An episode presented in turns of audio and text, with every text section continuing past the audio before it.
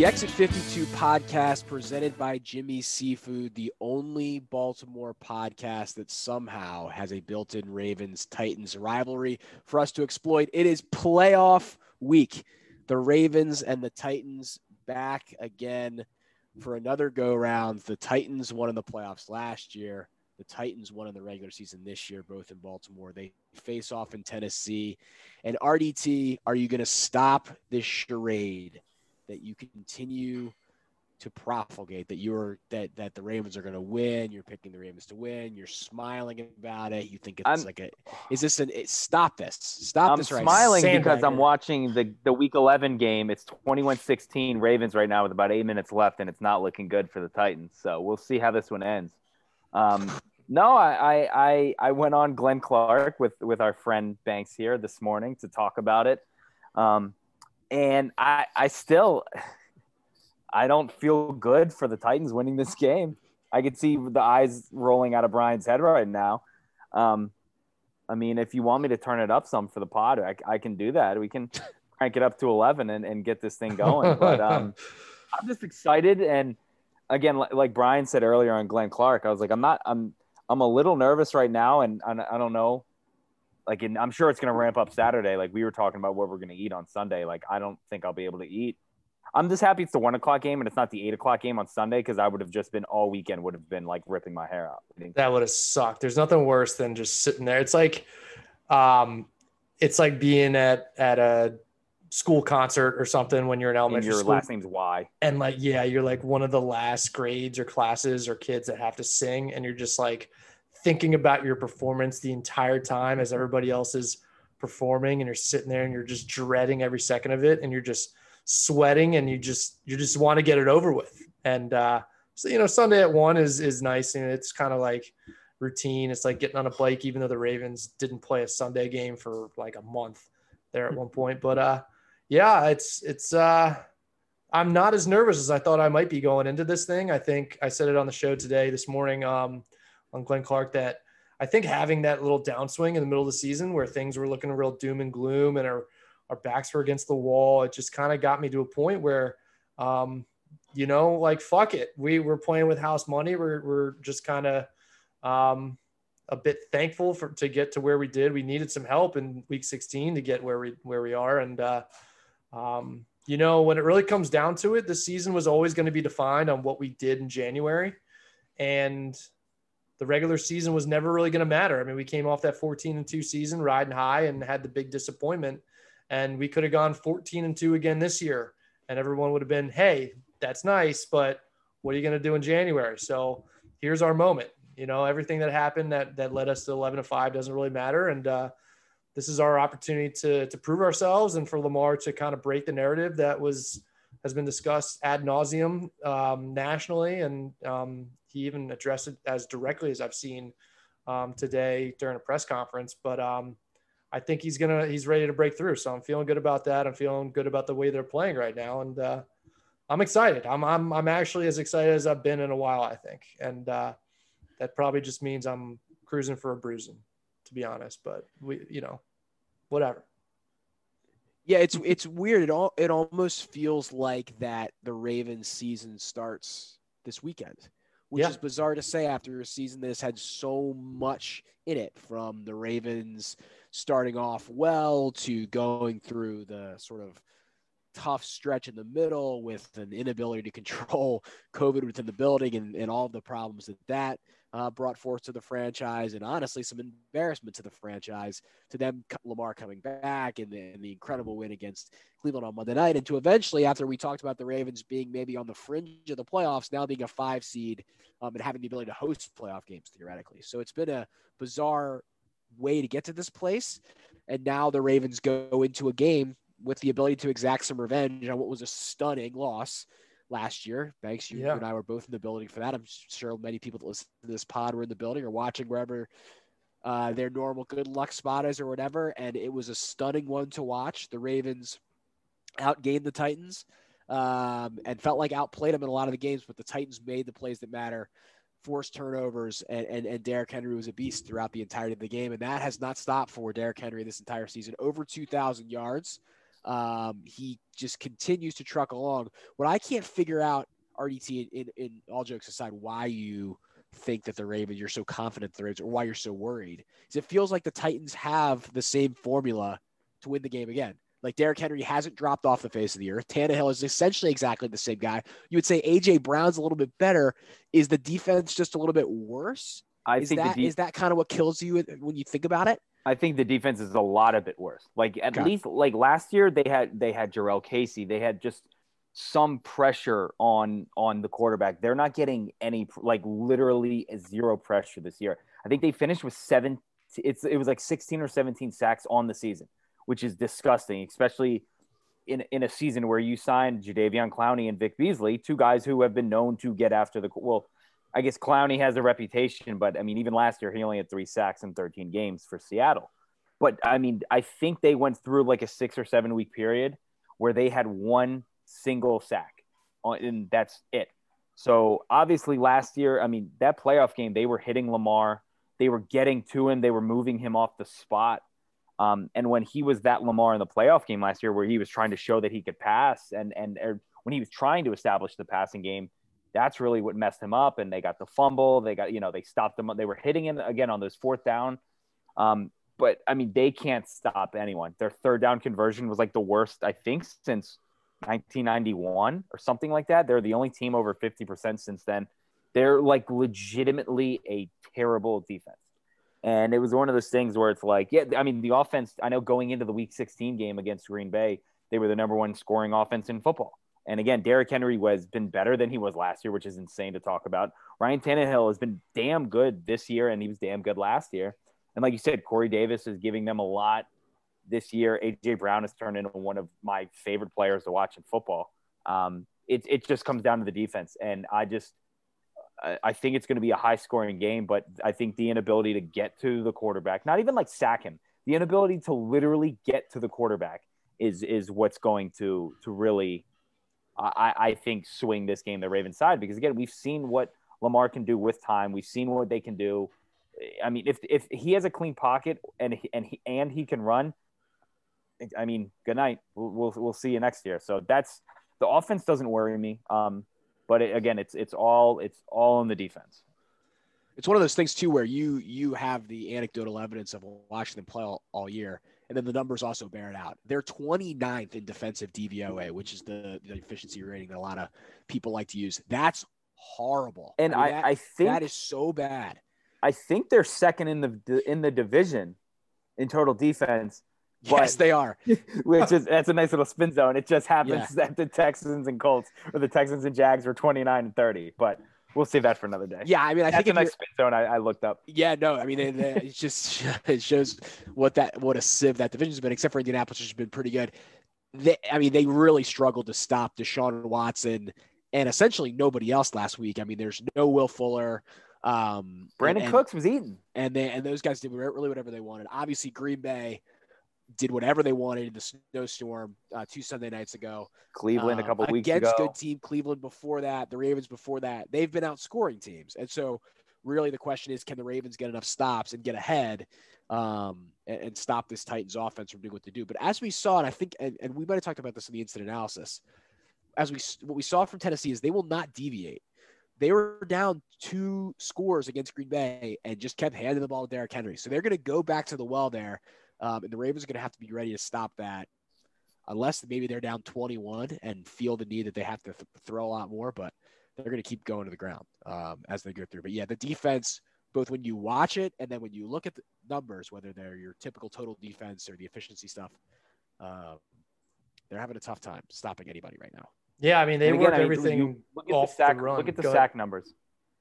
Yeah, no, I was they- just gonna say, just the sack numbers really, really drive that point home. Like they're they legitimately cannot sack a quarterback.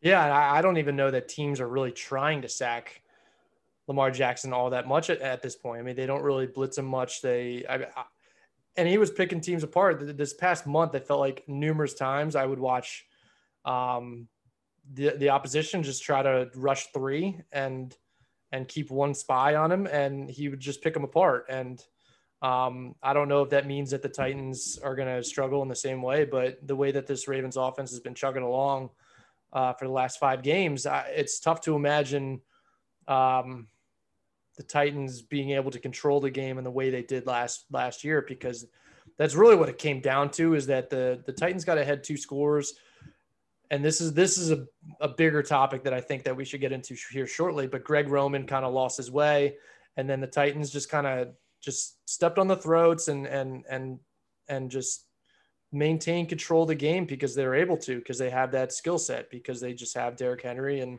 um, once you're kind of committed to trying to stop a Derrick Henry, you can work off with all those boots and then you work in you know a trick play here and there and um, you know it's you got to tip your cap to to Mike Vrabel and the way that he prepares and the way that he um, coached up that game last year. And uh, you know, we just got to hope and pray that that all those those dominoes don't don't fall against the Ravens again, because that's the way that this becomes a football game. I think. Um, I think what Eric is kind of feeling is that if if these two teams just kind of played their games, the Ravens are going to come out ahead.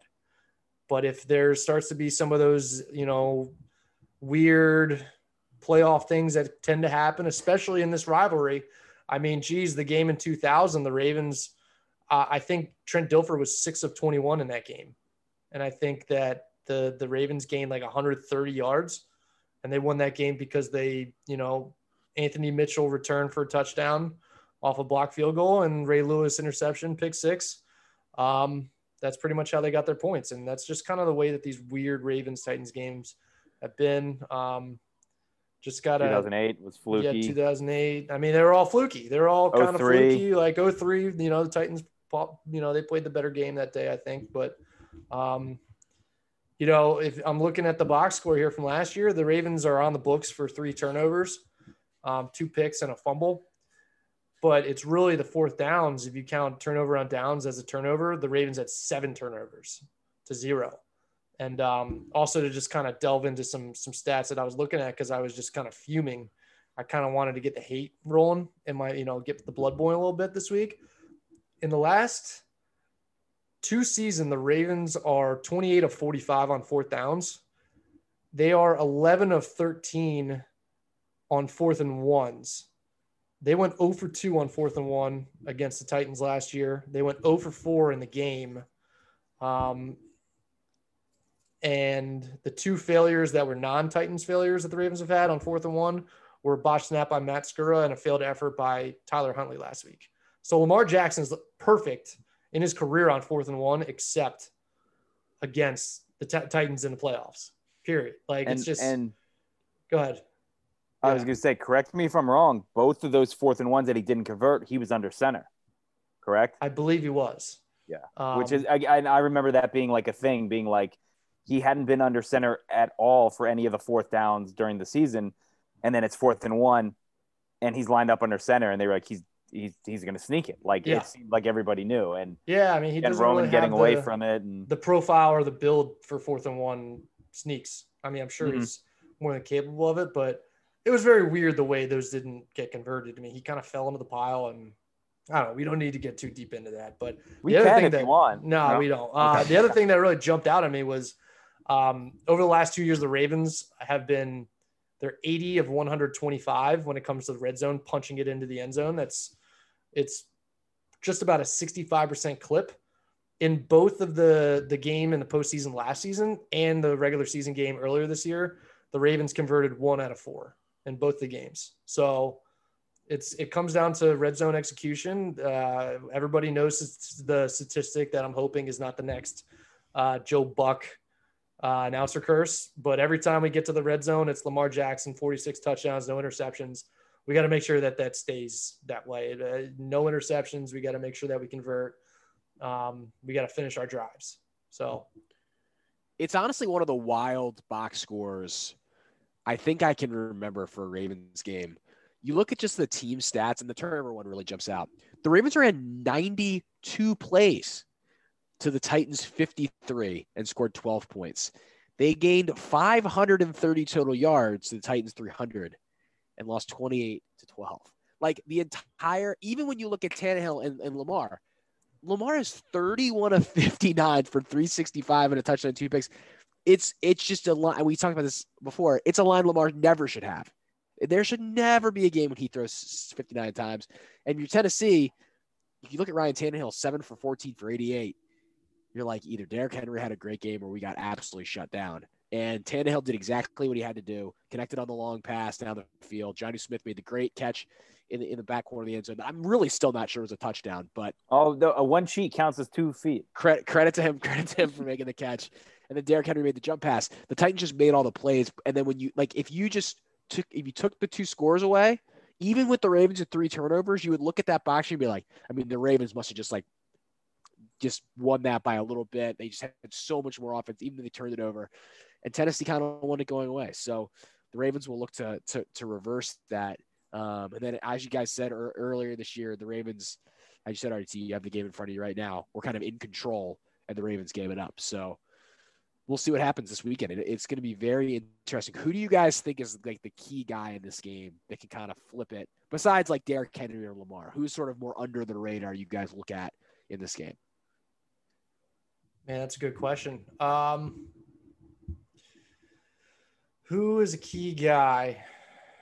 Patrick Queen, maybe Patrick Queen, and I think we even seen Malik Harrison hardly at all in recent weeks but he has kind of built the profile. Like when we drafted Malik Harrison, he was kind of supposed to be the guy that fills the gaps and stops the run game between the tackles.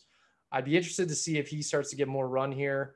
Um, LJ Fort is obviously a big part of that, but these guys, these linebackers, um, and the safeties coming up and helping in the box, they've got to really buck, you know, buckle down and and help, and uh, you know, get get Derrick Henry on the ground. Simple as that. I mean, I don't want to see any gifts of Earl Thomas uh, reincarnated at all. So um, that's going to be a big one here off the top of my head to start things off. I'll go. I'll go one from each side. Um, just real quick. I think on Titans defense, I think it's got to be Jeffrey Simmons, who who was is very.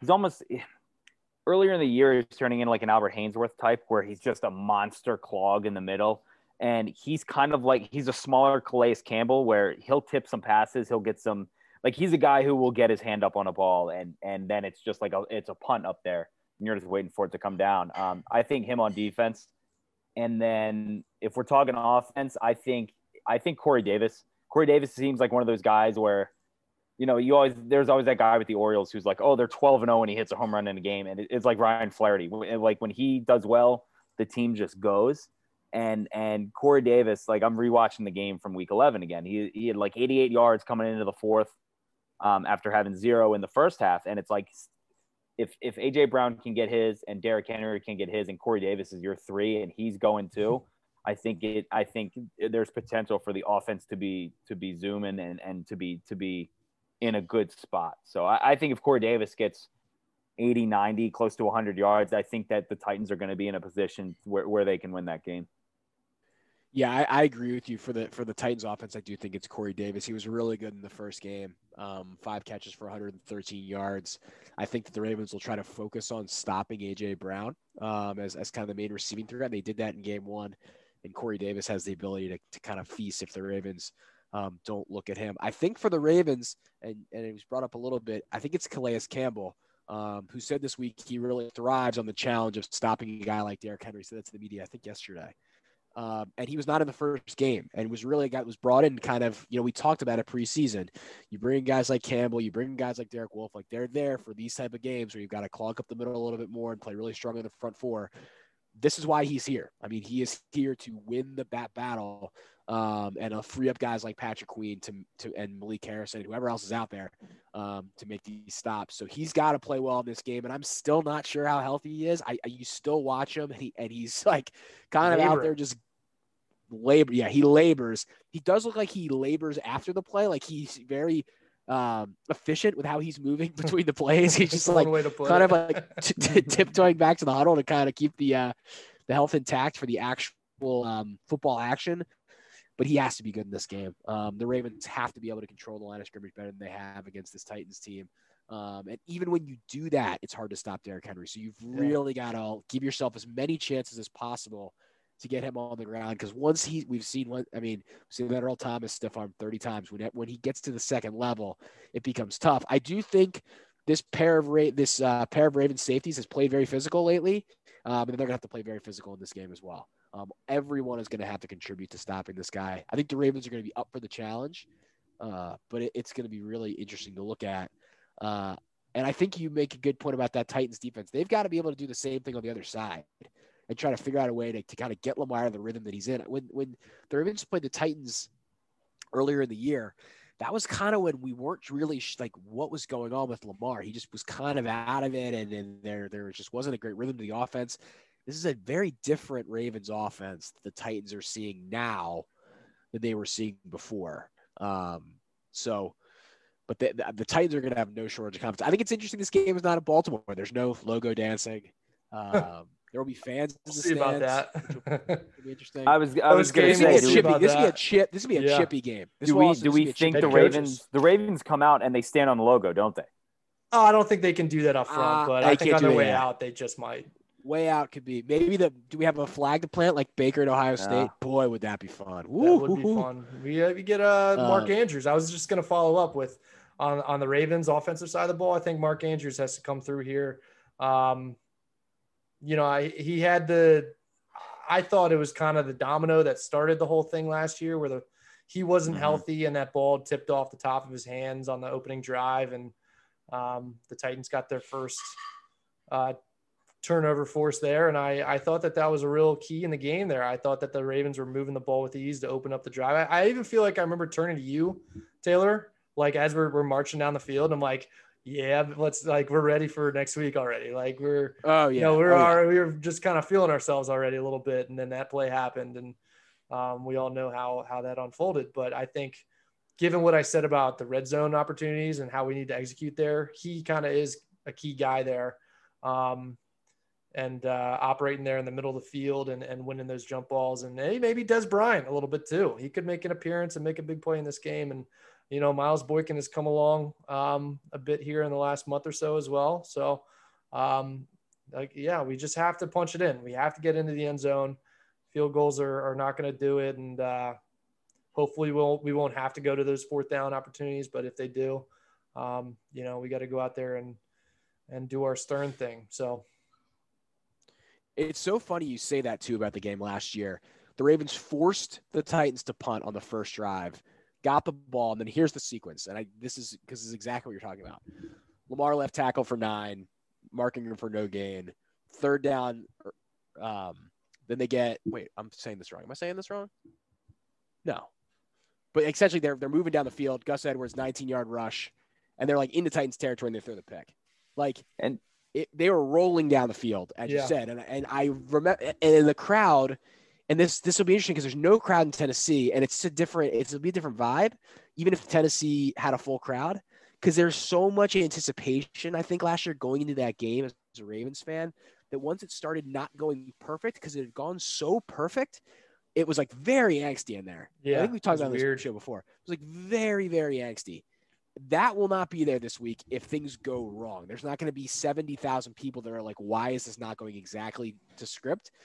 There's not going to be anybody there at all, which I, I really do truly feel bad for Titans fans. It sucks not to be able to host a Well, playoff no, game there's with your full there's stadium. 8K. 8,000 people are going to be there. No, but I'm saying, I mean, I thought it was like 14. Oh, not not you're talking Yeah, not the full yeah. complement. Yeah, yeah. yeah, I mean, which which which which is an amazing experience, and like Mhm. that place would be absolutely buzzing with the the edge that this game is going to have, um, and that's going to take some of the Titans' advantage away. I mean, I really do think that makes a difference in these kind of games. Um, it's it didn't and it didn't for the Ravens partly last year because that early that interception to the touchdown to the fourth down stop kind of took the crowd out of the game. I mean, that place was about to explode during introductions. Uh, I mean, Yeah. it, I I, I it was never. it was kind of a party because we were just thinking that you know we've been waiting for the playoffs to start because we were just rolling through the regular season in such a way that we were just Finally like, all right, game." all right, yeah, like yeah. yeah, like December didn't mean shit pretty much the entire month, and we were just ready for it to start. And the divisional round was going to be a party, and then the conference championship was going to be a war hosting the Chiefs, and like it just it was it, it was so weird. Like you're just absolutely right. It was just one of the weirdest 60 minutes of football. Um, it was very angsty. It was kind of angsty in the way that the previous year, the um, the the week 17 game against Cleveland to to clinch the division, where some things kind of went sideways there before half, where I think Lamar was like fumbled right in front of the goal line because he was reaching out for the goal line and fumbled. And it was like, why is this a football game? Everything was super angsty, like, oh my God, this could not go our way. And obviously it turned out that it did, but um, it's just not a feeling that you want. Now, I, now, as we were talking here, I actually did a, a quick search for uh, the Ravens gained 530 yards in that game last year.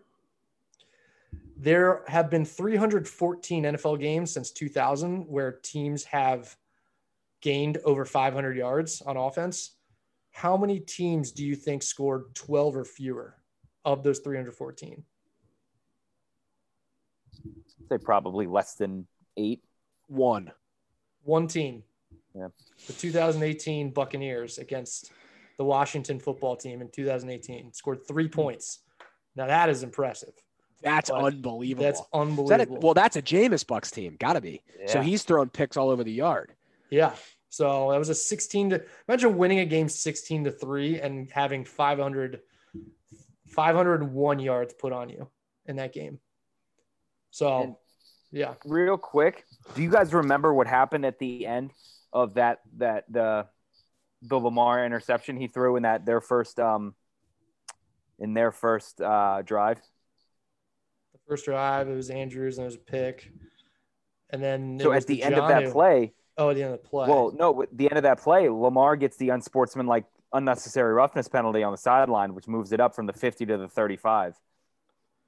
I don't know if you like I remember that and being like, that's a big thing because like Lamar looked like visibly he like grabbed him by his face mask and like had him down on the sideline. in Can't say I bench. really. I mean, I haven't gone back and watched the broadcast, and, And, I that's was in what I the was going to stadium. say so- too. Is, is I remember it was on the side, have- my side of the field, though. of- Mhm. in the I was going to say you may not have even seen it or heard it during the game, but they just re- I Mhm. just remember them coming in being like, "Oh, flag on the you know on the on the sideline. It's unsportsmanlike Vaguely conduct." Yeah, Number he number eight." brought he brought him down by the face mask. Yeah. Yeah. I saw some So. I think that and and that doesn't really get talked about as like why Lamar seemed like again like where he was like His not cage pouty but like yeah and I, I was like I think that has a huge thing to do with it because he throws the pick he tried to make a tackle and ended up yanking him down by his face mask so I don't I just feel like that's not the interception the interception of, of course always gets talked about but I feel like the uh the, Yeah, the grasping no, that of a face gave him- mask and taking gave him you guys a lot of juice.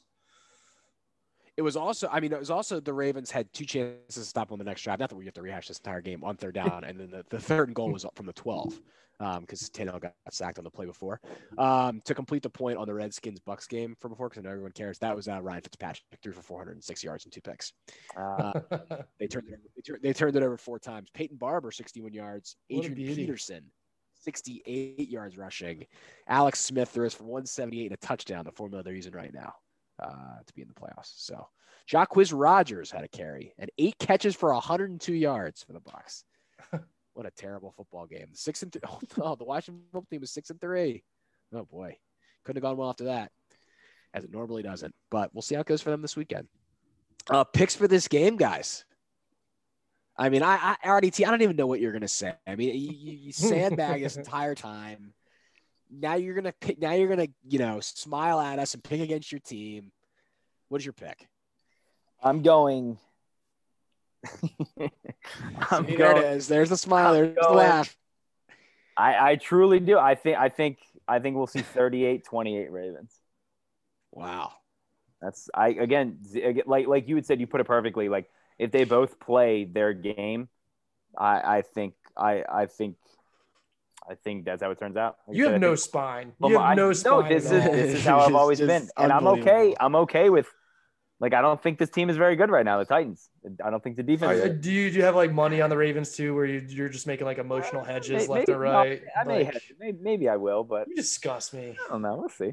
They did not look good this last. Did week. you did did you like go into the the 2012 ALDS being like, oh yeah, like Yankees in three?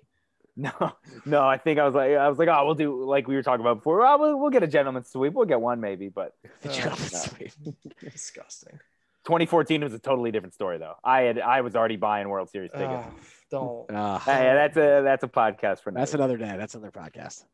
Banksy. Ah. um, I like 41-24 Ravens. That that was a whoa Wow. face from you, Taylor. I did not think you're going to go that much of a That separator. aggressive, I think This right? be, I Yeah. think this game's going to be closer than you guys think. I think the Ravens win uh, 30 to 27. I think this game is very close throughout. Um, Oh, I something think Derrick that- Henry's going to play well in this game. Yeah, something I don't think anybody's No, I- discussing at all is that these two teams have a significant margin when it comes to special teams. Significant. I mean, uh, you're, Yes, they do, which is huge. Although Sam Koch has not practiced this week, so we'll see what Johnny. Yeah, Townsend- is he He's a was he back? Is what's going on with that? I Does he- do we know expect yet? him to be back. So, Okay. Wow. Okay. and there's right there there's other guys The that are top- going to be back too that we the- haven't had. the- So the Tucker to Gostkowski. Uh, Oh no, I don't think- is no, No. it's it's my Oh, it's boy not Gostkowski. Sloman. oh my god that wow the Never guy who mind, excuse doinked me. in the uh, the field goal to win the division. the old doinker I forgot that that's right that's right I just I Miami think of I just Ohio, had I believe. I think I had in my head it was Gostkowski this entire time I think I might I think I might have thought it was him the other day We we may not see a field goal attempted by the Titans this game. I'm like Yeah, no, they. I, they I pitched I'll it. go on record. I bet I bet he misses an extra point. I bet he misses. They bet, may go for two by the way I mean they may have the two point plays in store I bet oh, he I misses expect them to. They early- might That's have all their point. goal line things all. You know, the Titans and their goal line stuff. They're going to have them all ready to go. So we got to be on our toes. But uh, yeah, Vrabel uh, going for it on what was it like fourth and nine or fourth and eleven? fourth and eleven. But I think that was. that that was was- because that was flexing. wild it was because of the kicker. Where No, like I they get didn't that. Yeah, they didn't trust him. I didn't trust him. Yeah. But because I, I I figured I was like they're gonna go for this. Like they're 100 percent gonna go for this. corner or something. I don't know. That that felt like one where maybe maybe you, you put your quarterback under center and you try to hard count and make the fourth down more manageable or the Yeah. field goal more manageable and or or you just take the delay game and you punt it. Yeah, I don't know, but we're I don't know. We're getting you know lost in the sauce on a week 17 uh, Titans what uh, Texans. Texans game. Speaking of the variables, 43 degrees is the high on Sunday in Nashville. Uh, five mile per hour winds, a small chance of rain, uh, 60% humidity. If that's something- maybe I got maybe one on the I got maybe one word for you. Analysis, three, three Ravens favored by three and a half. Go ahead. maybe on the instant analysis, um, we can get uh sponsor of the show, John Minidakis, who will be in a suite down in Nashville. wow. Yeah, Wow. maybe. Thanks for the Uh, invite, John. Yeah, right. I get we're not at, we're not at that sponsorship level yet. Wow. think Nah, that's yeah, yeah, we gotta- we gotta gotta- keep grinding. yeah, yeah, it's the next Get him tier. his worth. So Yeah. maybe maybe we get a FaceTime in on that. Uh, it depends how the game goes. We'll see. Sure, we'll see. Yeah, he's Um, out there challenging Jeff Jarrett to, to bets for the. I mean, we got a lot of things going on there in the interrupts. Some One word talk. for you boys, by the way. Here, mega cast. Yeah, now you were you, you knew we were gonna get there. You knew Put we it were on a tee there. for you, Taylor. Put it on a tee. We love talking coverage, and boy, is there a lot of coverage to talk. As there's the first ever. I have the press release open. The first ever wild card megacast. Now, if you're a sports, fan, you have seen the megacast, which is normally reserved for the CFP playoff, where it is a mega mega cast. I mean, you can watch Mm. that game on like 35 channels. You can watch it on ESPN. You can watch the radio coverage. You can watch, you know, random ESPN personalities chop it up for no reason. The coach's film room, which is freaking awesome. If you're watching by yourself, it's not really something you can watch with other people, but if you're watching by yourself, it's very fun to watch. Um, and there is a lot going on. So if you're watching on ESPN or ABC, you're watching the traditional uh, Monday Night Football crew: Steve Levy, Brian Griese, Louis Riddick, Lisa Salters, and officiating expert Oh. John Parry. Oh, They're adding multiple cameras, including 4K robotic cameras with super slow mo and an enhanced line to gain camera, which I'm sure everyone will hate because everyone hates things that have to do with that. If you want to watch it on freeform, if you were like previously a fan of Pretty Little Liars or something in that vein, and you really feel a need to go back to your freeform roots, uh, you can watch the freeform watch party that used to be ABC Family with Jesse Palmer and Maria Taylor, including a halftime performance from DJ Khaled. Uh, and if popular freeform personalities such as Good Trouble Sierra Ramirez, Motherland, Fort Salem's Demetri McKinney, and Ashley Nicole Williams will appear, Wow. that's then that's pretty much That's reaction. mega. Wait, It's mega. you know how you know how disappointed I am now? When I saw the list, I thought DJ Khaled was going to be like Me sitting too. in a- That's That- that was news thought. to That's also what I Oh, thought. I'm out. I'm out on the mega cast then. If I don't get DJ Fucking Khaled like megacast. circling X's and O's like John yeah, Madden, he's, he's, Yeah, we're done. he's here. not doing that. I, I really do hope they bring in um, some of the older freeform, bring in some, Can- bring in some pretty little liars people. Can we talk about Um, this Monday night crew? and then- yeah, keep going. Yeah, But after No, we- after we'll get there. yeah, We'll get there. Sure. ESPN Plus between the lines, a lot of analytics, betting, whatever. Rutledge, Kimes, Orlovsky, Spears, Kazarian, whoever. That's not E bad. ESPN ESPN 2's film room, which is sort of what they do for the CFP, which I think is the best part of the CFP Medcat Megacast. I wish they had some more current coaches on this. I think that would have been really cool. It's Tedy Bruschi, Matt Hasselbeck, Rex Ryan, Booger McFarland, Keyshawn Johnson. So it's essentially the Sunday night Sunday Yeah. NFL countdown crew. They don't Mhm. have anybody that's not normally on TV, which is the best part of that. So that's a little bit of a miss in my opinion, but um, ESPN Deportes, you can watch in Spanish if that's your thing. And then um, there's some Madden integration here involving Robbie Anderson, Joe Mixon, D'Andre Swift. That game they're going to play Madden. They're going to play Madden. During, I don't know. They do Madden. Uh, the Monday Night Football crew, though. Um, big spot here. Big spot. I think that they've been horrible all year. Terrible.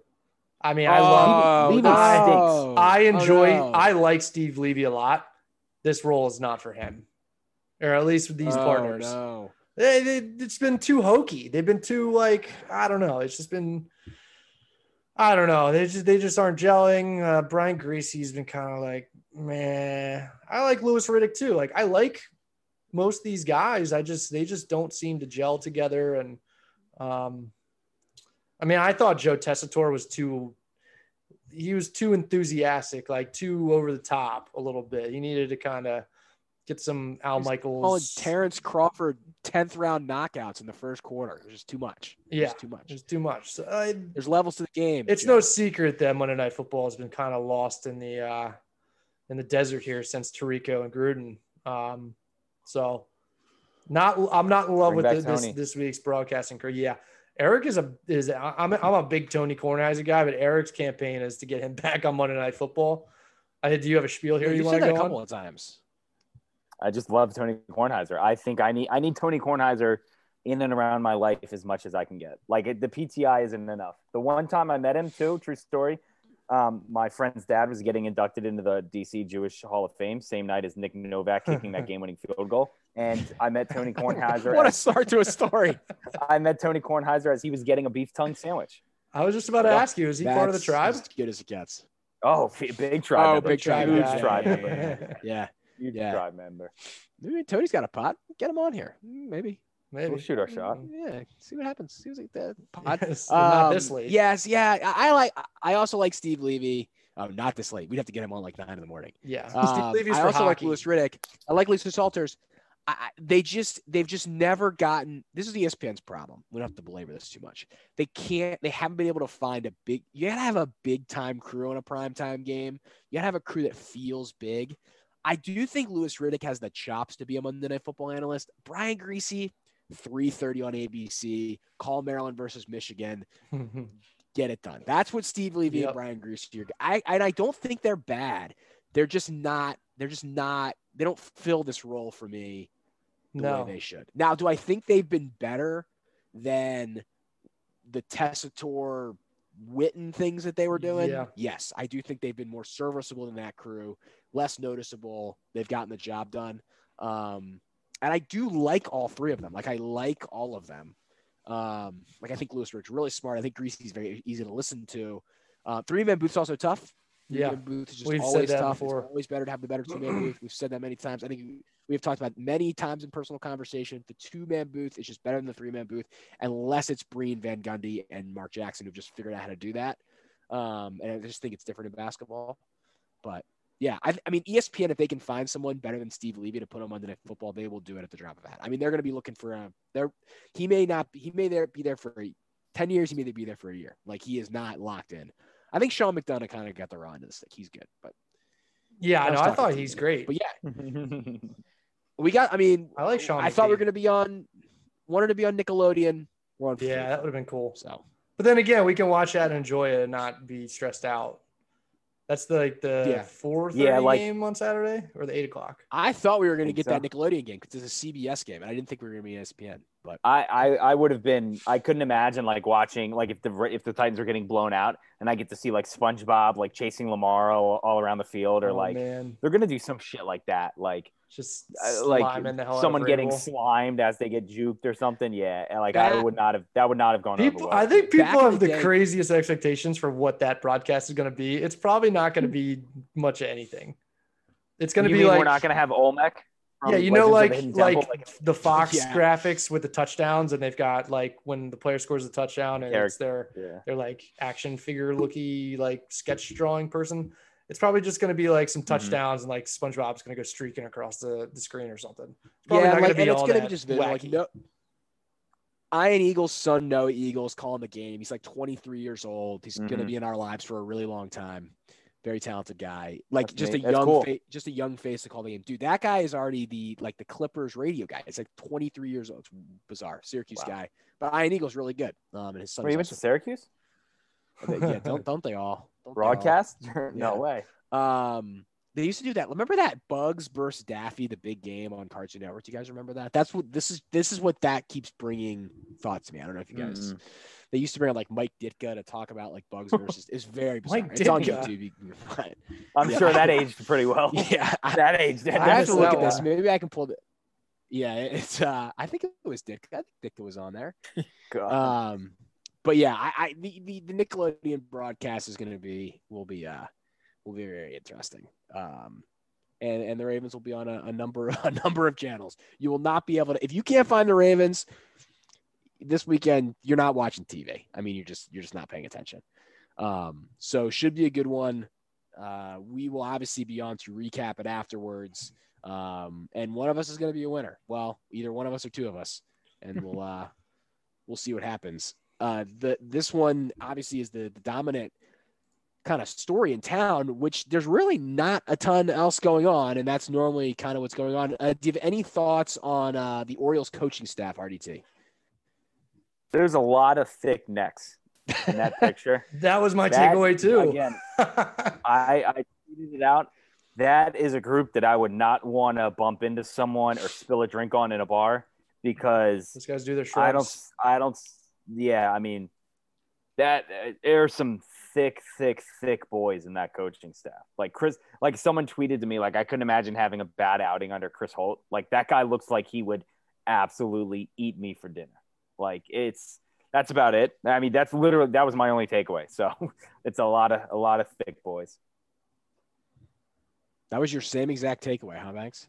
Yeah, no, I Just see necks. the the graphic. Seriously, the graphic that they put out was like a bigger picture on the left of uh, Brandon Hyde, and then like the eight other headshots of the other coaches.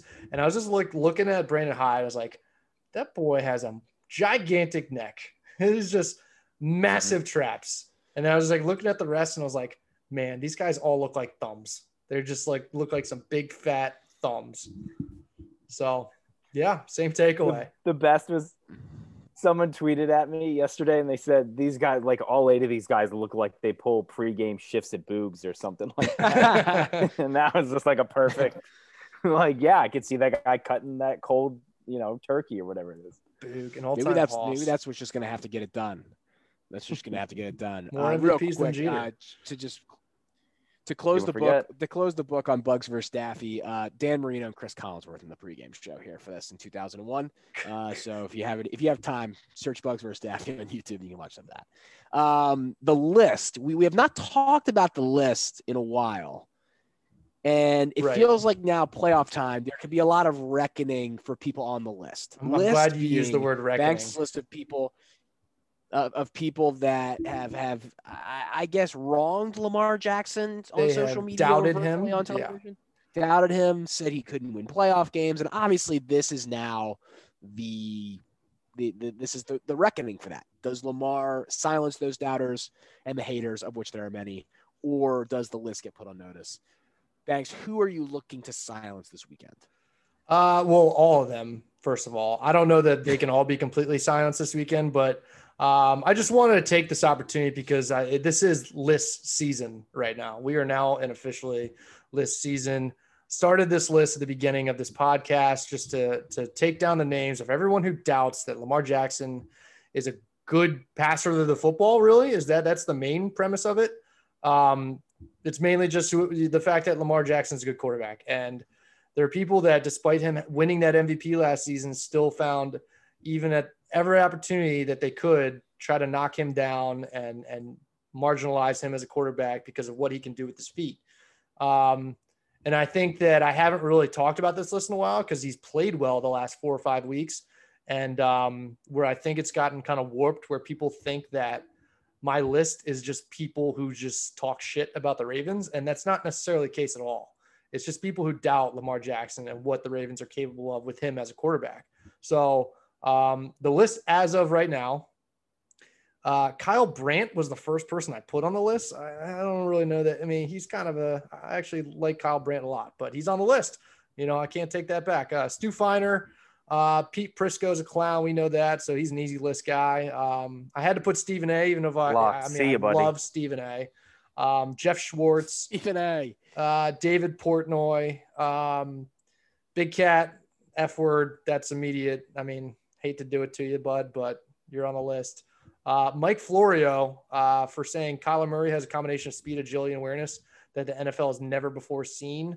I mean, that's not directly the the criteria I mentioned for the list, but like he said that in the middle of the season, as if Lamar Jackson didn't just light the world on fire, like as if like it, it was just a stupid comment. So, and then um, I'm adding Benjamin Allbright to the list. I got to open this tweet um, here, but he is a new addition to the list. Um, AFC is a two-team race. KC, Buffalo, Cleveland is too shorthanded in the secondary. Pittsburgh can't run, and Roethlisberger can't can barely throw. Indy can't handle physical teams. Tennessee can't stop good offenses. Uh, Miami can't score with their main QB. Ravens can't throw reliably was the last tweet. So he mentioned throwing. Lamar Jackson can absolutely throw the football. Um, I mean, he led the league in, in in touchdowns last year, for God's sake. Um, finished with 26 touchdowns, nine interceptions this season. Um, and I also did some, as I, I, tend to do, I did some statistics uh, diving, and I have it on a post-it at my at my work, and so I don't actually have it in front of me. But essentially, first 37 starts of a career, Lamar Jackson versus uh, Aaron Rodgers. Um, they have the same exact amount of passing touchdowns through 37 starts. Uh, Lamar Jackson has, I think, 19 interceptions, whereas uh, Aaron Rodgers had something like 28. Um, their yardages were pretty similar. Their completion per- percentages are pretty similar. Uh, Lamar's QB rating was 102.5, and, and Aaron Rodgers was like 98. So, I mean, Aaron Rodgers is is maybe the best quarterback we've ever seen. And Lamar Jackson threw 37 starts. And by the way, being three years younger when he's making those starts than Aaron Rodgers was, um, because Aaron Rodgers got to season behind a, a goddamn Hall of Fame quarterback. I don't know. So that was a rant and a half, but that's what the list is all about. It's about Lamar Jackson and what he can do as a quarterback, throwing the football. Those are the people on the list.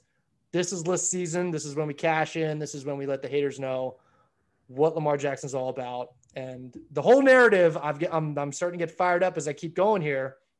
This whole thing about him being 0 and 2 in the playoffs is like, okay, like, yes, he's lost twice. Yes, he's played poorly in both games. Um, but the first game, he was the youngest quarterback to ever start a playoff game.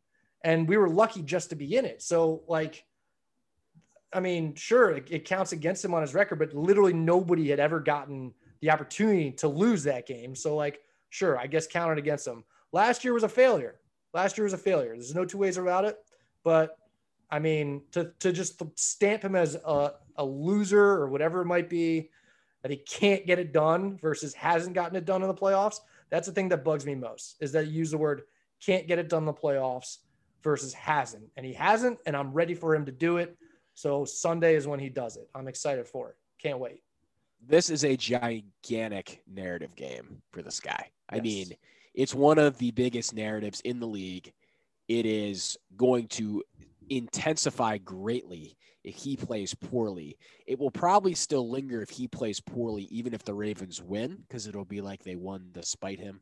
Um, it'll go away a little bit, but this is a gigantic narrative game. So many people just just blow just hot air into the universe about Lamar Jackson, and then all these people consume it, and then the first chance they get confirmation bias, it just just sticks to them, and the, the people just can't get it out of their heads.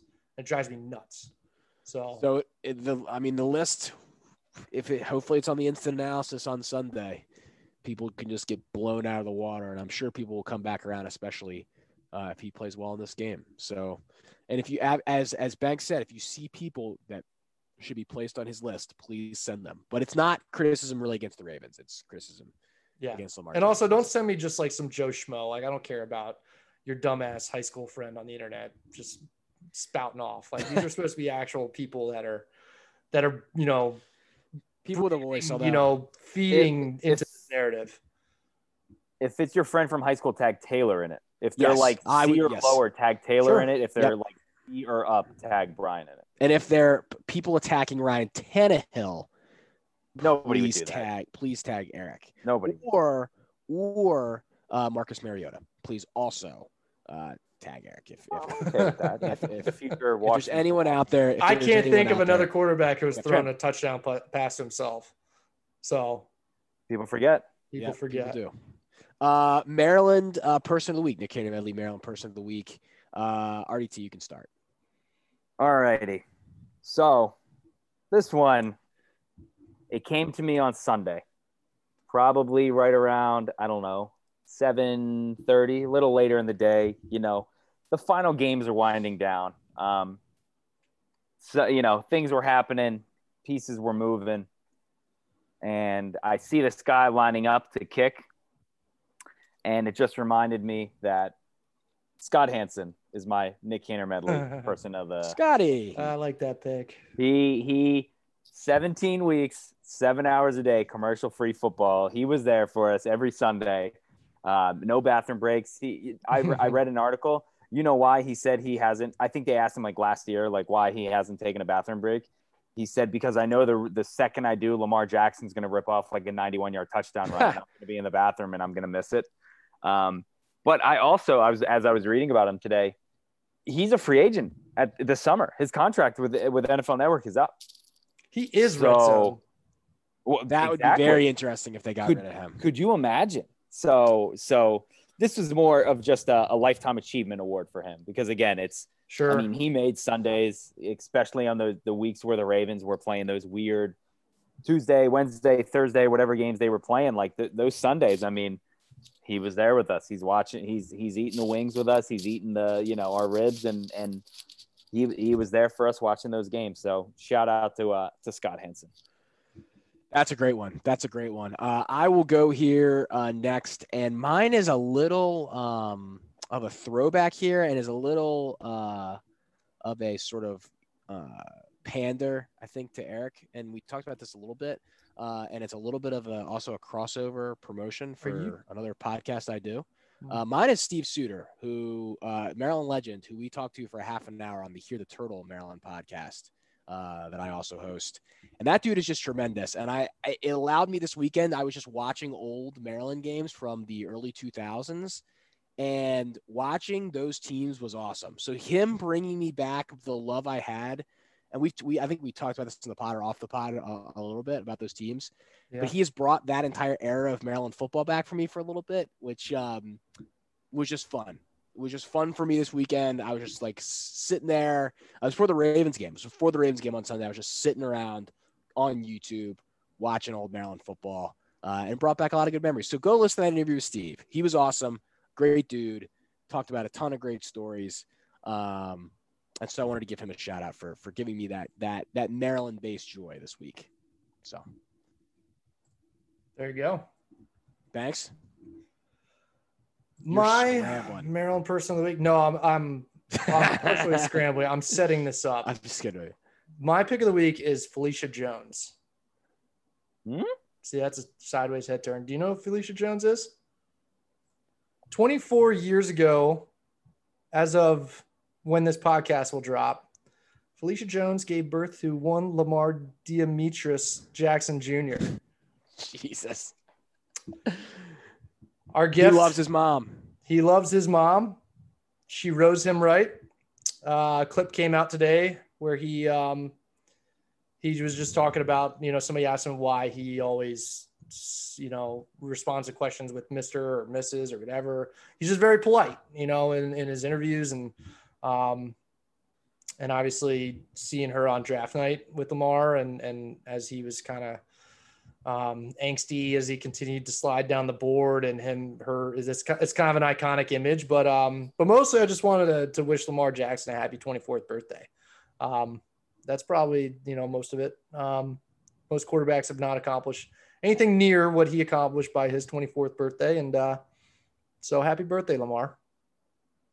You know, is that pander? One of the It's- great- it's, pander, but one yeah one of the one of the really cool anecdotes it's funny that his mom has gone into the background because pre-draft she was like a very big story he didn't have Yeah. an agent she was essentially managing him that threw some teams off him because they were like who is this guy he doesn't have it together to have an agent he's got his mom and there's a great uh, i just got it up here I, I this might have been in multiple stories but i have it in sports illustrated maybe this was the feature um where they were going to use him as a punt returner his freshman year at Louisville, and his mom Mhm. called Bobby Petrino. If Mhm. you know anything about Bobby Hmm. Petrino, notoriously a bit of a slimy guy, and was like, "You made a you made a promise to me on my couch that my son was a a quarterback. A punt returner doesn't look much like a quarterback."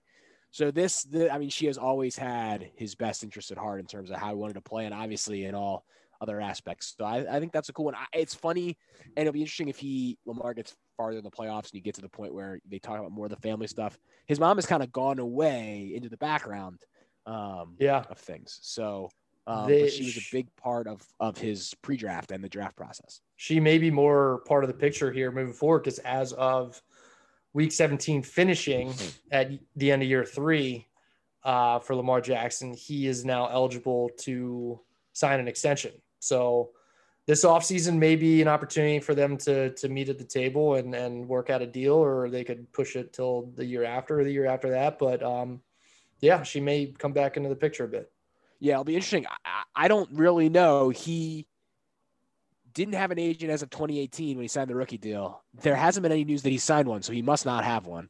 Um, I'm sure he's got people in his camp that are helping him, but it's going to be very interesting for him to navigate that signing process um, without an agent. That's just wild. You just don't see that. You see these guys sign with the big agencies and the CAA and all these different places. So uh, pretty cool. Any honorable mentions around the horn? Yeah. Uh Paulie Walnuts. I don't know if you guys have watched The Sopranos before. I started The Sopranos for the first time uh, with the four day weekend that we just had. Um, I'm kind of barreling through it as I tend to do with these shows. Uh, yeah, people regard it as maybe the best show of all time. It's been pretty good and it's been getting better. I'm I'm early in season four and uh, it's it's it's delivered, I would say. I wouldn't say that it's the best show of all time, but there's obviously still a lot of show to be seen at this point. And Paulie Walnuts is just, I, I felt like I needed to pick my favorite character. And of, of the mobsters in that show, I just like, he's the most happy go lucky. And I just kind of like his whole vibe. And uh, yeah, so I guess you two haven't seen it, so we can't really chop it up about that show. But um, I think a lot of people will listen to this and then think of The Wire and, and, and, you know, ask me to kind of stack the two up or or whatever because they're they're definitely compared a lot. The Wire, Sopranos, and Game of Thrones are probably regarded as three of the top five shows of all time, and they're all HBO shows. And um, I think Sopranos is a hair below The Wire from what I've seen so far. There's not enough hateable characters on Sopranos. Like Hmm. The Wire gave you some really hateable characters, and we're I mean I think we're gonna dive into The Wire here, like Ziggy and and Rawls, and uh, Yes. Yeah, we have to off season it because I've never seen it. That's the yeah, that's we're, the- we're gonna that's Oh. something in the off season. I think we're gonna have Taylor watch it for the yeah, first time, and, and the we're gonna listeners, I'm sure. roundtable it um, or something. So we're thinking about that. But uh, yeah, The Sopranos. I'm watching the shit out of The Sopranos right now. I'm enjoying it. So Paulie Walnuts, shout out to you, my man. Now, are you obviously with the show ended what eight, nine years ago? Well, like a decent decent amount of time ago. I think it's like Yeah, more than and- that and even, so- 15. Yeah, it's a while. So Yeah. okay, so so, and I'm not trying to spoil anything. Have you seen the last episode or know how it ends? I know how it ends. Like I have an idea. Like I know that Okay, so it, the controversy and all that. Like I know that it just goes black. Like 07 Pretty finish, much. 14 years ago. Wow. yeah, So so I also haven't seen The Sopranos. I have friends watching it who have told me to start watching it, and again, I've heard all the same things. But in my mind, I'm like, well, I know how it ends. I, why? why I have no I? So I didn't know if idea. I know doesn't matter. just not enough where I like I don't know what the scene is. I like whatever. And I don't really feel like it's uh there there's some some elements to the show that remind me of The Wire in the sense that it is um, it's not just a show with a plot. There's a lot of like Mhm. I don't know messages.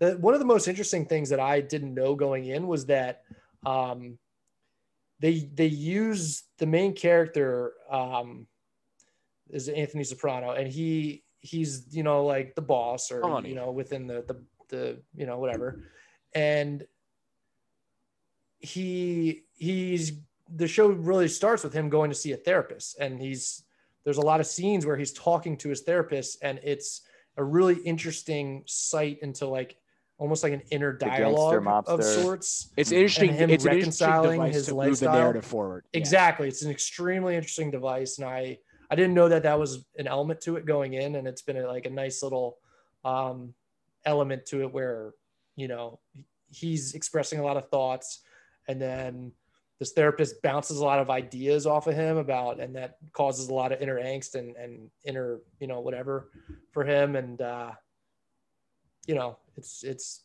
it's very, very interestingly done. And it makes a lot of, um, I think a lot of statements about society at the given time and um, about Italian American culture and all those types of things. So um, it's been cool. It's been a good show.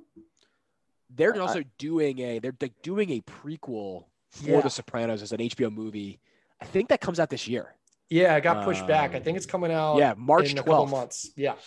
Yep. So I'll be done. which with the I think by is like one of the only thing David Chase, who made The Sopranos, has done since that show ended, which is wild because you would think he's gotten opportunities to do everything. So, uh, any honorable mentions for you, RDT? Yeah, I got one. I think it was two or three days ago. Was the the anniversary of the of Stuart Scott dying, Yeah, and I Hmm. saw it. I I just remember. I think was that the same day that the Ravens beat the Steelers in the playoffs. I thought that it Uh, was. same weekend. The the Caps Was- won the Winter Classic on that day too. Okay, nice. Yeah, I think it was at packed- Nats Park. weekend. But I just remember. I remember Van Pelt's tweet where he was wearing the Carolina blue booyah shirt. yeah. And so I saw a couple of his, you know, his old highlights and people were tweeting out, you know, his SB speech and all that. So it's also just crazy that I think it was six years since it was five or six years since he had died. So that that's all. That was it was neat to see Scott Van Pelt and some of the other ESPN people. I think Rich Eisen always had as a good one, and and you know some of them tweet out some nice thoughts to him and his and his daughter. Um, so that the, Stuart Scott can she can share that with Scott Van Pelt because he was the one bringing it back to light. Yeah, Van Pelt did a, does a great job with that every year. It would have been so interesting to see what Stuart, Stuart Scott, excuse me, uh, career would have looked like now as he Mhm. as SportsCenter kind of moved out of the highlight based thing. He was so known for obviously the way he delivered highlights. I, you got to think they would have done sort of a Scott Van Pelt Sports Center like thing with Stu Scott. I mean, I- Yeah. I think that's sort of where they would have moved in the direction because of how good of a personality he was. My two honorable mentions, uh, I have to we have to bring it home here. Talked about it every week. It's the darts. The darts are over. Gerwyn Price is the world champion. No one is Oh. happy. He is a tool, but uh, the darts provided sensational drama as they always do, uh, and we await their return again. So we we talked a uh, little bit to- off pod, but can you give a comparison as to what type of character Gerwyn Price is? So Gerwyn Price is incredibly hateable. He is uh he pops off after everything, which is fine. He just does it in such a hateable way. Um I, my comparison sorted him was Patrick Reed. Um you had a comparison for him too, which I can't remember off the top of my I head. think I had Ian Poulter yeah. and Novak Djokovic. Djokovic. Novak Djokovic. Novak Djokovic is the best comparison in terms of just being unlikable. Poulter and Reed are both unlikable in this, but you're they're also in the Ryder Cup. A lot of that's from the Ryder Cup, and you kind of accept it more in the Ryder Cup. This guy's doing it after like every single thing. It's very, um, and Djokovic is just yeah, he's just not a likable guy. Um, he, he, he and he's I was trying to almost compare him to like the unlikable guys you'll see in like college basketball, like a Redick or a Marshall Henderson, but he's not really that kind of unlikable. Henderson. Um, Like a Grayson ooh, Allen. he's just like a he's like a former rugby player who became a darter, and he's just eh, it's just it's yeah. So look up Gerwyn Price. You'll see him, and you'll just know. I mean, that's just all I can say. Uh, my other honorable mention uh, show that is back that I'm sure tons of our listeners will watch and and and and love. Uh, the Bachelor returned uh, this week. Uh, Matt James um, is the Bachelor, former Wake Forest football player, Sports Connection. You know, but he's with uh, Michael what, Yeah, one of the great dramatic shows on TV. So you know, I mean, everyone loves it. I know you guys do, our listeners do. So we'll probably do like 45 minute recaps every week. So just prepare for that. We won't do it this week. Ravens playoffs, that's fine. You know, it's a Baltimore show. But so yeah, Bachelor back. It's it's here. Uh, speaking of Ravens playoffs, speaking of Ravens playoffs, uh, we had a, a, DM slide, and let me make sure I get this open uh, to get my man's uh, name here before we give his suggestion. Uh, Eric Eckstein uh, he said for the podcast, the food spread for the playoff game should be discussed. So I guess what we are going to eat for this game. Have you guys had any thought? And we can shout out some spots maybe that people can go to um, in the area. Um, obviously, in, in light of the Be There for Be More campaign and all of the you know rallies people are doing for small businesses. Obviously, as two Barstool writers, you have the Barstool Fund, which has been uh, pretty incredible what those guys have done. Do you guys have a normal thing that you eat for a game like this? Is it a play it by ear type of thing? Do you have something zeroed in on? I can start. I know what I'm having. I think I, I know what I want to have. Okay. So I I I think mm. I got to look at the weather, but I I want to do chili this weekend. Mm. I want wow. it's got to it's got to be nice colder weather. Um, but if I'm going somewhere and like picking something up, and I I've been to this place with you too. We've we've been pretty inebriated when we've been there. Um, it's normally our halfway stop during our Mardi Gras. Um, the Wayward, their brisket, mm. not the mm. Wayward, Wayward. Um, the the brisket at, at that Wayward, point we're probably calling it the Wayward. That's for sure the brisket at Wayward is some of the best, not even just like wow, food, ends. best food I've ever had. Like wow. wise, wow. bris- oh my god, yeah. The I didn't know you felt that way about it. I, I like the, getting the brisket mac with brisket mac and cheese. Mason oh jar. Uh, biggest mac guy in Fed Hill. Ooh, yeah, that's true. Max. Many people do say that. Wow, I did not see Wayward coming. That's an interesting. Yeah, I, yeah. I like it's a, it's a guilty like obviously I won't you I can't get it every I time. Know that you came into the city not, for that and didn't call me. Well, that's what we were talking about. Like if I'm if I'm gonna go big, like I would love to go big and, and get some wayward brisket. I don't know if I'd probably wear my Titan sweatshirt. I got no problem. I don't wearing I don't it in. Eat there as um, much as I eat some other places. I just remember every time I've been there, it's a lot like, of sauces. Yeah, in the Mardi Gras realm, it's like in right in the middle where you've had probably five or six drinks, and like you just need something in your stomach. Either kinda... eating at that point at at Wayward or Banditos. Those are the two places you yep. gotta eat, unless you've gotten something earlier at McGurk's to kind yeah. of fill your palate right. moving towards the rest of the day. Right. That's another podcast. Yeah. uh, mine is going to be uh, not a place I think a lot of people have heard of, um, which is going to be uh, on Fort Avenue, little small place. It's Mikey's Pizza and Subs. Uh, that's where um, me and my roommate have pretty much gotten food from every weekend for football. Uh, I get the oh. cheeseburger sub and the curly fries. He gets the chicken uh. cheesesteak and the curly fries. Mikey's, mwah. I always call it Mickey's or Mickelson's. It's Mikey's. Uh, it's just fantastic. It's just it's just a perfect pizza place sub. Sometimes there's no replacement for a fantastic pizza place sub, and mm-hmm. Mikey's provides that for me on a football Sunday. If I were to go differently, if Delia's is open, Delia's is a great one. I don't normally get those because they're not normally open during Sundays. I think they have been lately. Um, but Mikey's is just normally the spot, man. Like that's what we've been doing. It's been working. The Ravens have been winning. Um, it's normally for a full day at red zone where I'm in a food coma by about 4:45 after we record this show. It's been hmm. different. I've had to stay out of my food comas because we record this show now. So I come up and then I like nap after that. but uh, yeah, probably get probably get Mikey's. That'll probably be the spread. Um, I'm trying to think if I if I like went outside of the city, like if I was watching my parents, what I would get from like a Towson, but I don't have something that's like popping in my head. Pasta Mista up in Towson. Uh, you know what I would, twenty Lamborn was yeah, that's good. Unbelievable. I would get uh for people that live near Kenilworth, Italian Gardens, sensational pizza, solid, uh, kind of their version of wings uh, in Kenilworth, which as a young uh, laxer. I used to roll into lax splash, get a slice from Italian Gardens after the and get some like. You bring your spoon. Oh, you got dude, you got to bring your spoon. man. You gotta, get, you got then you got to like be, like ask your parents if you can get like another hundred and fifty dollar head, um, and like the warrior, you know, kryptonite or not kryptonite. Uh, well, I don't remember what they're called anymore. But the you got the shafts. You got. I mean, like, what kind of mesh do you want? I mean, you could go into this all day. So we haven't really sick. delved. We've not delved into lacrosse on this show That's for so being a. Baltimore show, and we will. Like, we're when the Shout PLL out to my water dogs. yeah, shout out to your water dogs and and and shout out to like the PLL who does an awesome job. We'll have to have some like guys from that from that league on here. Or gals. Uh, or gals from the from the women's league played in Maryland. Like there's so many of those people that like live around here and, and, and stuff like that. So um love some lacrosse. We'll get to that in the spring. That that's coming. That's coming. But don't if you're a lacrosse person, don't think that's not coming because that's coming. Because I got I got I got lacrosse takes to have. Covered all fresh off for life. Oh, boy. What are you having? I have well, I have quite a few options. I am a play it by ear kind of guy. I've been doing takeout like nobody's business right now. Um, probably my most consistent pick has been Riverside Tap House. It's right across the street. Their food has been phenomenal. I know I've talked about them here on this podcast before. Uh, I've been starting to get um, honey garlic uh, chicken tenders and fries, and then a side mac and cheese. The mac and cheese is unbelievable. Um, but the cheesesteaks have been very good there. Uh, mac and cheese bites are delicious because you know mac and cheese guy here. Um, some other spots around the city that I, I often like to.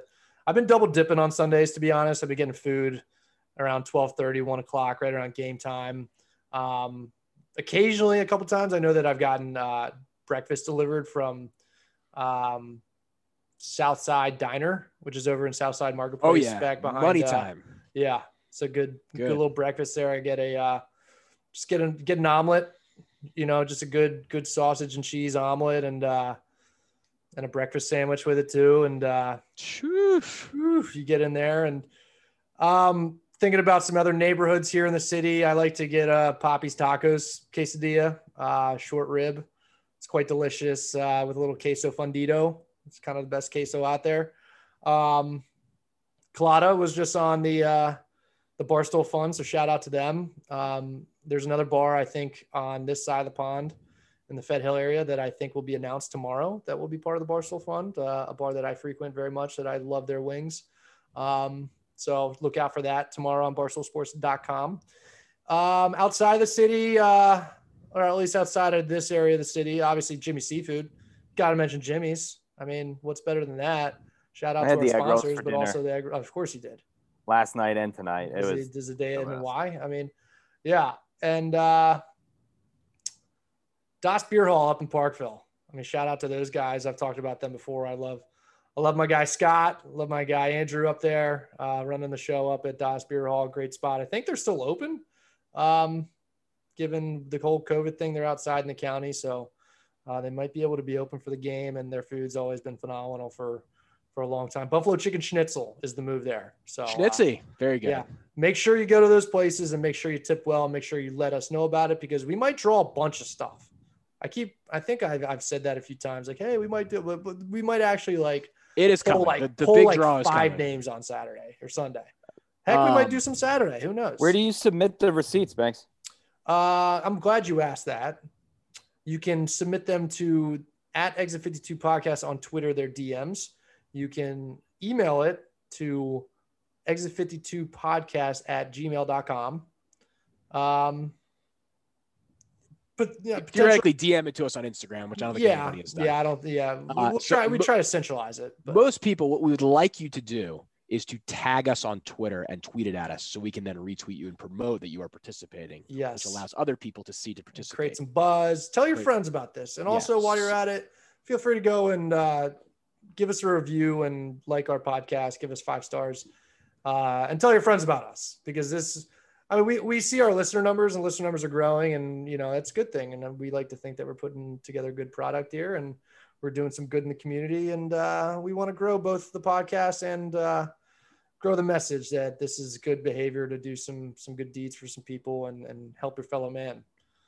So It looks like the tip total right now is a little over fifteen hundred, and the total spent at restaurants that people have sent in is like forty seven hundred. It's pretty good. Uh, we would like to see it higher, but like love that that many people have. I don't know if that's we've to- even totally updated that yet. So, um, and I'm sure more will come in this weekend. But um, Oh man, you're way behind. I'm just Oh no no no the no spreadsheet. no. You're right. You're right. You're right. I was looking at the Uh, total column on the right. Oh yeah, so that's both together. Um, so yeah, like awesome stuff from people. But yeah, and we're gonna just keep going. Like we have, we said as we said in last week, we continue to have things to give away. Uh, as you said, RDT has like a thousand things at his house. Um, so we want to continue to give that stuff away. So sending your receipts for the Be There for Be the More campaign. Um, obviously, um, we want to we want to keep helping the business. If we were in, uh, by the way, we have to give a shout out. If we were in Ocean City, uh, I mean, it'd be the bag. We'd be the bag. Oh, no doubt. The bag outdoor with a fireplace outside. And Ooh, yeah. we would definitely be there. Oh yeah. Um, so yeah, as we as we say, that was a great question um, to throw and That was kind of a perfect uh, mailbag way from from Eric Eckstein uh, to get us talking about it. So be there for be more. Uh, we continue to give out stuff, continue to get more things. Um, if you even want to see what we've got, DM us or or tweet at us, and and we'll we'll throw the we'll throw the prizes back out on Twitter um, for all to see. Uh, I want to keep giving that stuff away, so continue to send in uh, your receipts uh, and follow us. Follow the podcast at X52. Eric, is there anything new that you've got at your house you want to promote, or is it the same stuff since the last time? I think it's still the same stuff. Um, I can't remember if I said it on air or off or on while we recorded, but the guy that I gave the stuff to was talking about how he has a bunch of uh, some signed stuff. Was that on? Was that on? Were we recording when I said No, was, that? we were not recording. Uh, I No, I we talked so. about a lot. we, we talked for like four hours and then record this show. he was telling me that he has some sign, you know, helmets and stuff that he's looking to give away, and and so you know we're gonna try and figure something out with that. But again, I mean, I'm if someone wants to donate something to us to give away, I would I would more than gladly, you know, drive up and get it and and get it to someone who uh who tips twenty five percent or more. Yep, 25% or more on the tips. Make sure to send them in. Once again, thanks to all the people that have sent in tips, sent in things for us to give away and donated. The, the fact that you walked in and gave someone something, RDT, and they offered to give you more things just continues to be wild to me. The people are that generous, which is which is awesome. Um, so make sure to do that. Uh, and that is it for this week of the Exit 52 podcast. Thanks for everyone uh, for listening. Obviously, a huge game in the the Exit 52 family. Uh, RDT, you're the nicest guy in the world, but I, I hate you this week. So I hope Mhm. you're I hope you're okay with that. I hope, I hope you're fine. Just smiles it away, but Well, yeah, well, uh, also I, I was cut off earlier. My uh, other honorable mention, Derrick Henry for 2,000 yards. Just I had to get that in there. But he's Okay, also don't real care. quick. He's gonna be the la- he's gonna be the last person that rushes for 2,000 yards Exit 52 podcast. in Uh, a, in a season in a 16 season game season because they're going to so 27. They're going yeah, to 17. Yeah, it's funny, I'm like- sure they'll now be. whether it's seven, I was just I'm sure seven or eight asterisks. Yes, Eight. eight. Eight. I'm sure there'll now be asterisks for guys that get there within the 16 now to like, And, like- recompare back to yeah. And Three of also, those I mean, players will will play. Three of those players will go on to play in this in the Titans rivalry Ravens. and and playoff lose in the first game. So Well, We'll see. But I mean, quarterbacks are going to pass for 5,000 yards. You know, pretty. I mean, like that's going to happen. I think. Yeah, it, it, it's the stuff. And this is such a bigger discussion. The stuff. Yeah, we can get into this later. Is We gonna get get out. Is going to get outrageous with the extra game. I mean, it's Yeah. just going to be all this stuff is going to get broken. It's going to rejigger. That's why I hate that stuff. But it is what it is. You know, you- just just get a standard. It's just too much money on the table. Whatever. That's the X52 podcast for this week. Thanks to everyone for listening. Make sure to follow the guys at Barstool Banks on Twitter. Follow me at Taylor Smith 10. You can follow RDT at E D I T T I season 22. It's list season for Banks. Yeah. follow the podcast at Exit 52 Podcast on Twitter and Instagram. Send potential candidates to the list to at Barstool Banks if you would like. Thank you. Um, Hey man, I was crying in my soup after this game last year, yes, you were. and and I, I, I'm going to be resharing some of these videos that I posted in the days that followed. I think I looked at my day two video um, today, and I pretty much said I'm gonna feel every ounce of this pain right now. I'm gonna make sure I feel it so that when we get back to this spot, we can appreciate where we are. And I'm appreciating that right now. And let's go do a job this Sunday.